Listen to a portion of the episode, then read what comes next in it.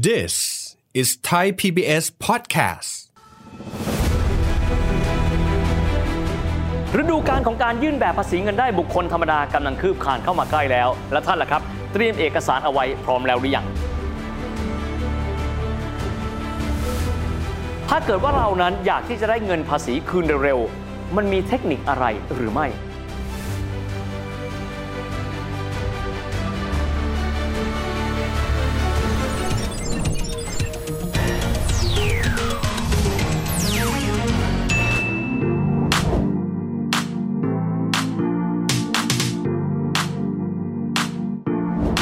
ดีครับท่านผู้ชมครับยินดีต้อนรับเข้าสู่รายการเศรษฐกิจติดบ้านนะครับวันนี้จะมาคุยถึงเรื่องประเด็นค่อนข้างใกล้ตัว และมันก็ค่อนข้างที่จะคืบคลานเข้ามาใกล้ตัวเราแล้ว นั่นคือฤดูการของการยื่นแบบภาษีเงินได้บุคคลธรรมดานี่แหละครับแต่ใจความสำคัญที่เราจะมาคุยกันวันนี้ ก็คือเรื่องของการวางแผนภาษี ผ่านเรื่องของรายการที่เราจะใช้ในการหักลดหย่อน ทั้งนี้ทั้งนั้นทั้งหมดนี้ถือเป็นส่วนหนึ่งของคำว่าการวางแผนภาษี อาจจะทำให้เรานั้นเสียภาษีน้อยลง เพราะเรานั้นรู้ว่าสิทธิในการที่เราจะไปหักลดหย่อนนั้น ประกอบไปด้วยอะไรบ้าง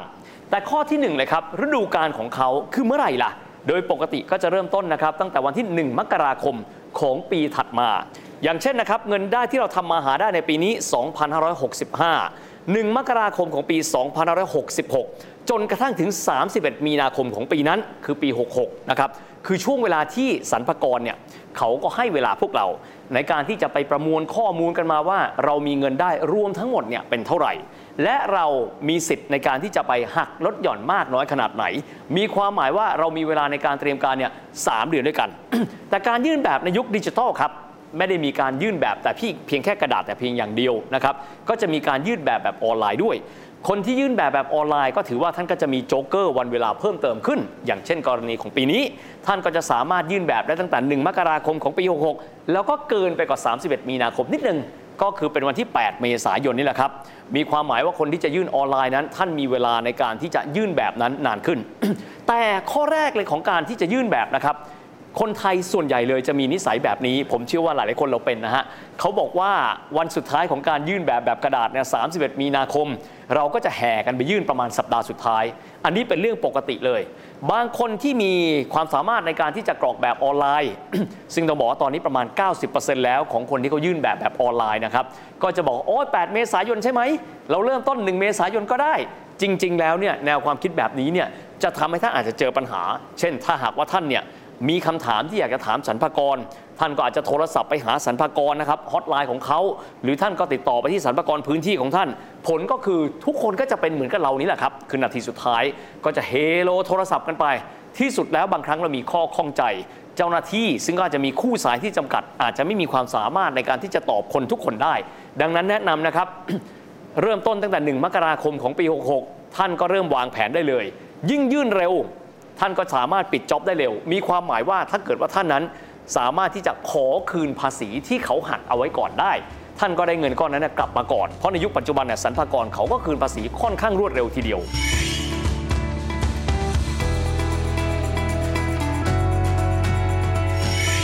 ทีนี้มาถึงคำนี้ครับว่าเราจะถามว่าในหนึ่งปีเนี่ยคนไทยซึ่งมีประมาณเกือบเกือบจะ 70 ล้านคนเนี่ยมีคนที่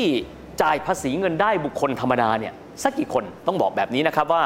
คนไทยทุกคนเลยนะครับที่มีรายได้ต่อปีนะครับรายได้ก่อน 1 2 0 0 0 0 บาทต่อปี อันนี้ท่านมีหน้าที่ในการที่จะต้องยื่นแบบภาษีเงินได้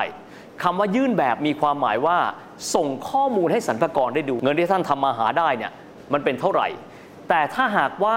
ได้มีการคำนวณไปแล้ว มีการหักลดหย่อนไปแล้วเนี่ยเกิดว่าไม่ถึงเกณฑ์ที่ท่านจะต้องจ่าย ก็คือรายได้สุทธินะฮะคือหักไปแล้วเนี่ยเหลือสุทธิเนี่ยนะครับไม่เกิน 1 5 0 0 0 0 บาท อันนั้นคือท่านยื่นแบบนะครับ แต่ท่านยังไม่ต้องจ่ายภาษี เอาภาพรวมก่อน พอเราได้ตัวรายได้สุทธิมา เดี๋ยวจะอธิบายว่ารายได้สุทธิเนี่ยมาจากไหน ได้รายได้สุทธิมาเป็นที่เรียบร้อยแล้วเนี่ยก็มีการจ่ายเป็นแบบขั้นบันไดนะครับ ภาษาราชการเรียกว่าอัตราภาษีก้าวหน้า ถ้าเกิดรายได้ต่อปีของท่านเนี่ยน้อยท่านก็เริ่มต้นที่ 5% ถ้ามากขึ้นก็เป็นขั้นกระไดไปเรื่อยๆ เขาเรียกว่าอัตราก้าวหน้า คือยิ่งมีเงินได้สุทธิเยอะเท่าไหร่ อัตราส่วนของการจ่ายจำนวนบาทหลังๆ ของเงินได้ มันก็จะสูงขึ้นไปเรื่อยๆ นะครับ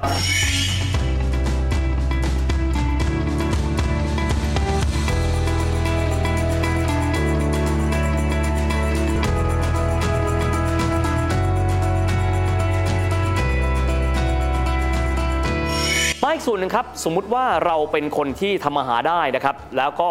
เราเป็นคนที่ทำงานอยู่ในองค์กร เราก็จะมีส่วนที่เป็นเงินเดือน ส่วนที่เป็นเงินเดือนนี้ เราก็จะต้องมีการกรอกและก็ยื่นแบบในสิ่งที่เขาเรียกกันว่าพงด91นะครับแต่ถ้าเกิดว่าท่านมีรายได้พิเศษเสริมไปจากตรงนั้น ท่านต้องกรอกใบหนึ่ง เขาเรียกว่าพงด90นะครับผมแปลง่าย ๆเลย เงินเดือนก็เป็นพงด91 แต่ถ้าเกิดว่าท่านมีรายได้เสริม ท่านก็ไปจ่ายนะครับในพองด90 หรือไปแจ้งในนั้น พูดง่ายๆ ถ้าท่านรับจ็อบหรือมีจ็อบเพิ่มเติม มีเงินได้เพิ่มเติมนะครับไปจากตัวเงินเดือนของท่าน ก็จะต้องใช้วิธีนั้นนะครับท่านอาจจะถามว่า เอ๊แล้วสรรพากรเขาจะรู้ได้ไงว่าเรามีเงินได้จากแหล่งต่างๆ โดยธรรมชาติแล้วเนี่ยนะครับ ผู้ที่จ่ายเงินได้ให้กับท่าน ไม่ว่าจะเป็นบริษัทที่เป็นต้นสังกัดของท่าน เขาก็จะมีการนำเอาการแจ้งข้อมูลว่าเขาจ่ายเงินเดือนให้กับใครเนี่ยให้กับสรรพากร ดังนั้นสรรพากรก็จะสามารถที่จะเช็คจากสองฝ่าย จากคนที่จ่ายเงินได้ให้กับท่าน กับตัวท่านซึ่งเป็นผู้ที่รับเงินได้ แล้วก็มีภาระในการที่จะต้องไปจ่ายภาษีกันด้วย เช่นเดียวกันสมมุติท่านรับจ็อบมา คนที่เขาเป็นผู้จ่ายเงินได้ให้กับท่าน ในลักษณะที่เป็นจ็อบจ็อบเขาก็จะแจ้งสรรพากรไปด้วยนะครับ อันนั้นเป็นตัวภาพรวมกันก่อนนะครับของตัวภาษีนะครับ ทีนี้มาถามกันบ้างว่า เอ๊แล้วคำว่ารายได้เนี่ยมันประกอบไปด้วยกี่หมวดหมู่ รายได้นี่หลักๆ เลย ถ้าเราเกิดว่าเป็นคนที่ทำงานในบริษัทห้างร้านรายได้อันดับที่หนึ่งคือ เงินเดือนที่ท่านจะได้นี่แหละครับ ถัดมาครับค่าจ้างทั่วไป อันนี้เป็นเงินได้ประเภทที่ 2 มีค่าลิขสิทธิ์ทรัพย์สินทางปัญญา ดอกเบี้ยเงินปันผลคริปโตเคอเรนซี ค่าเช่า ค่าวิชาชีพ อิสระ ค่ารับเหมา ค่าแรงค่าของเงินได้อื่นที่ไม่เข้าพวก ดังนั้นจะพบนะครับว่าเงินได้ก็จะมีอยู่ด้วยกันเนี่ยหลากหลายหมวดหมู่ด้วยกันนะครับส่วนหนึ่งที่ท่านอาจจะรู้สึกว่าค่อนข้างปวดหัวครับ เวลาที่ท่านยื่นเงินได้ คืออะไรครับ โอ้โหทำงานเอกสารค่อนข้างปวดหัว ต้องบอกอย่างนี้ครับ ในยุคปัจจุบันเนี่ยเขาก็ดิจิทัลกันแล้ว เพราะฉะนั้นเนี่ยในการยื่นนะครับ ตัวแบบภาษีเนี่ยท่านก็สามารถที่จะยื่นแบบเป็นเอกสารก็ได้ ซึ่งท่านก็จะอาจจะต้องมีการอัปโหลดเอกสารต่างๆ ที่มีความเกี่ยวข้อง แต่ถ้าเกิดว่าท่านจะใช้แบบออนไลน์ ก็สามารถทำได้เช่นเดียวกัน ไม่ต้องพิมพ์ออกมาเป็นตัวกระดาษ หลักๆเลยนะครับ เอกสารที่ต้องใช้มีอะไรบ้าง ข้อแรกเลยครับ ก็คือตัวแบบของตัวสรรพากรก็คือพองด91 ก็ดีพองด90 ก็ดี 2ครับคือตัวเอกสารที่ว่าในเรื่องของตัวแหล่งเงินได้ของตัวท่าน นั่นคืออะไรล่ะครับ ก็คือตัวสลิปเงินเดือนของท่าน ซึ่งโดยปกติต้นสังกัดเขาก็จะทำให้เป็นรายปีอยู่แล้ว คนที่มีเงินได้จากแหล่งเดียวอันนี้ง่ายหน่อยครับเพราะว่าทางบริษัทเขาจะบอกเลยว่าทั้งปี เราจ่ายเงินได้ให้กับคุณกอไก่เป็นจำนวนเท่านี้นะครับแล้วก็ได้มีการหักภาษีเอาไว้ก่อนท่านสังเกตไหมครับว่าเวลาที่เรารับเงินเดือนน่ะเขาจะหักภาษีเอาไว้ก่อนอยู่แล้วเป็นเบื้องต้น ก็มีความหมายว่า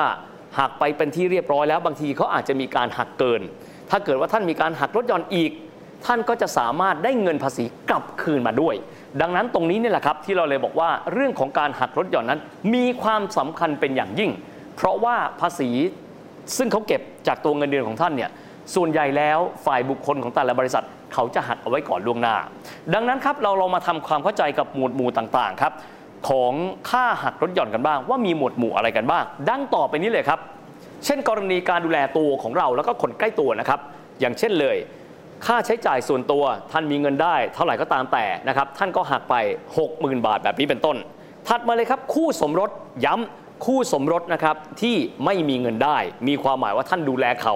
อันนี้ท่านหักลดหย่อนได้อีก 60,000 บาท ทีนี้ถ้าเกิดว่ามีบุตรครับบุตรคนแรกหักได้ 30,000 บาทต่อปี ท่านมีเงินได้ต่อปีเท่าไหร่ไม่รู้ละท่านก็หักไปเรื่อยๆ ต่อมาครับเขาเรียกกันว่าภาษีดูแลบิดามารดา บางคนเรียกว่าภาษีลูกกตัญญู ภาษีลูกกตัญญูนี้เนี่ยก็จะได้คุณพ่อหนึ่งคน 30,000 บาท คุณแม่หนึ่งคน 30,000 บาท บางคนก็จะบอกว่าโอ้โหเนี่ยเราเครอบครัวเราเนี่ยมีลูกอยู่ 4 คน ทุกคนหักแลดหย่อนไม่ใช่นะครับ ได้แค่คนเดียวแค่นั้น พูดง่ายๆนะครับ อาจจะมีการแบ่งกันว่า คนหนึงดูแลคุณแม่ก็ลดไป 30,000 คนหนึงดูแลคุณพ่อ หรือคนใดคนหนึ่งดูแลทั้งคุณพ่อคุณแม่ ก็คนนั้นก็หักได้ 60,000 บาทแบบนี้เป็นต้น นอกจากนี้ครับยังมีการลดหย่อนภาษีผู้พิการอันนี้ 60,000 บาท แล้วก็ยังมีค่าฝากคันค่าทำคลอดนะครับอันนี้ไม่เกิน 60,000 บาท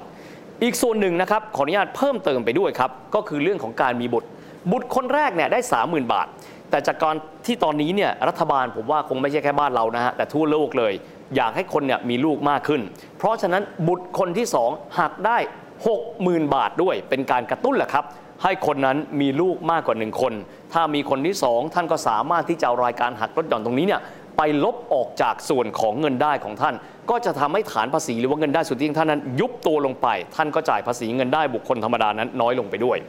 ส่วนที่สองครับ ภาครัฐเองนะครับก็คงอยากใช้คนนั้น ใช้จ่ายเงินกับเรื่องของการประกันตัวของบุคคลนะครับไม่จะเป็นเรื่องของการประกันชีวิต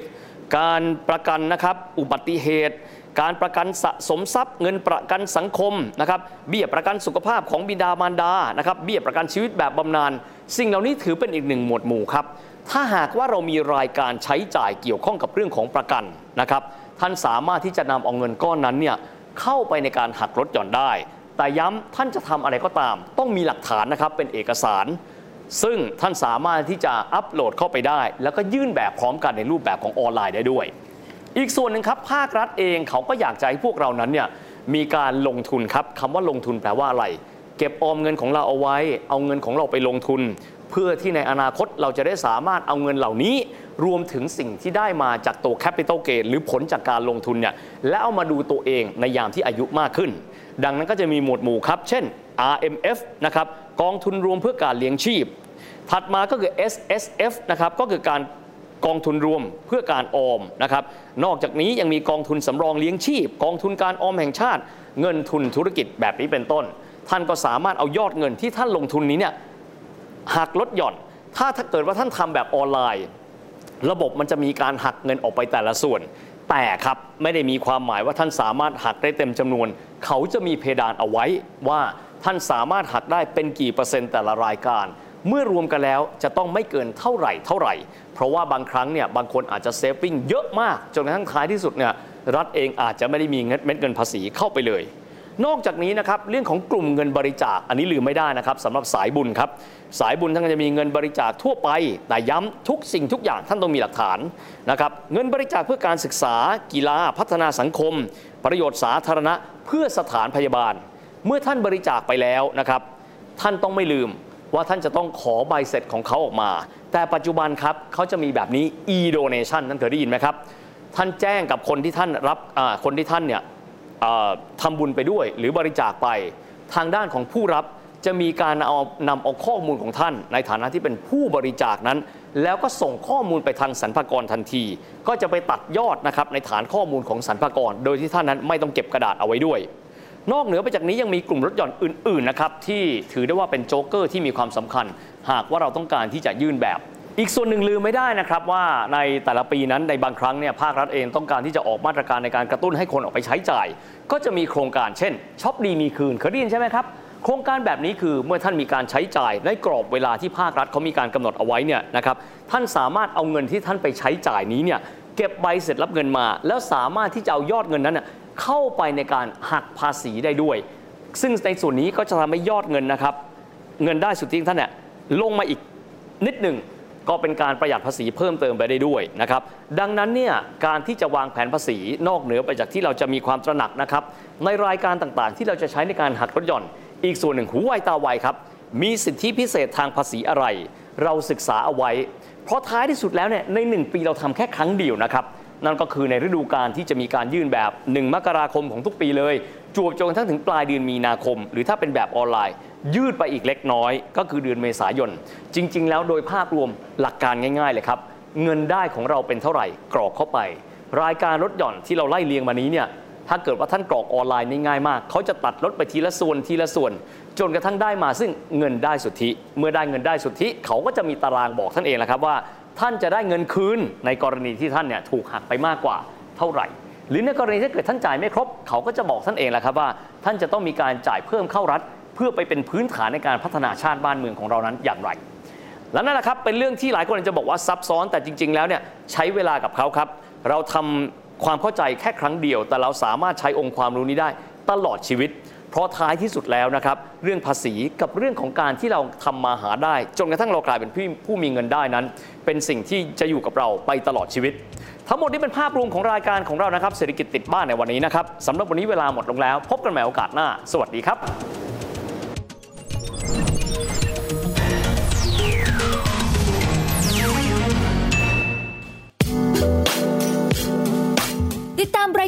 างเว็บไซต์และแอปพลิเคชันของไทย PBS Podcast Spotify SoundCloud Google Podcast Apple Podcast และ YouTube Channel Thai PBS Podcast Thai PBS Podcast View the world via the voice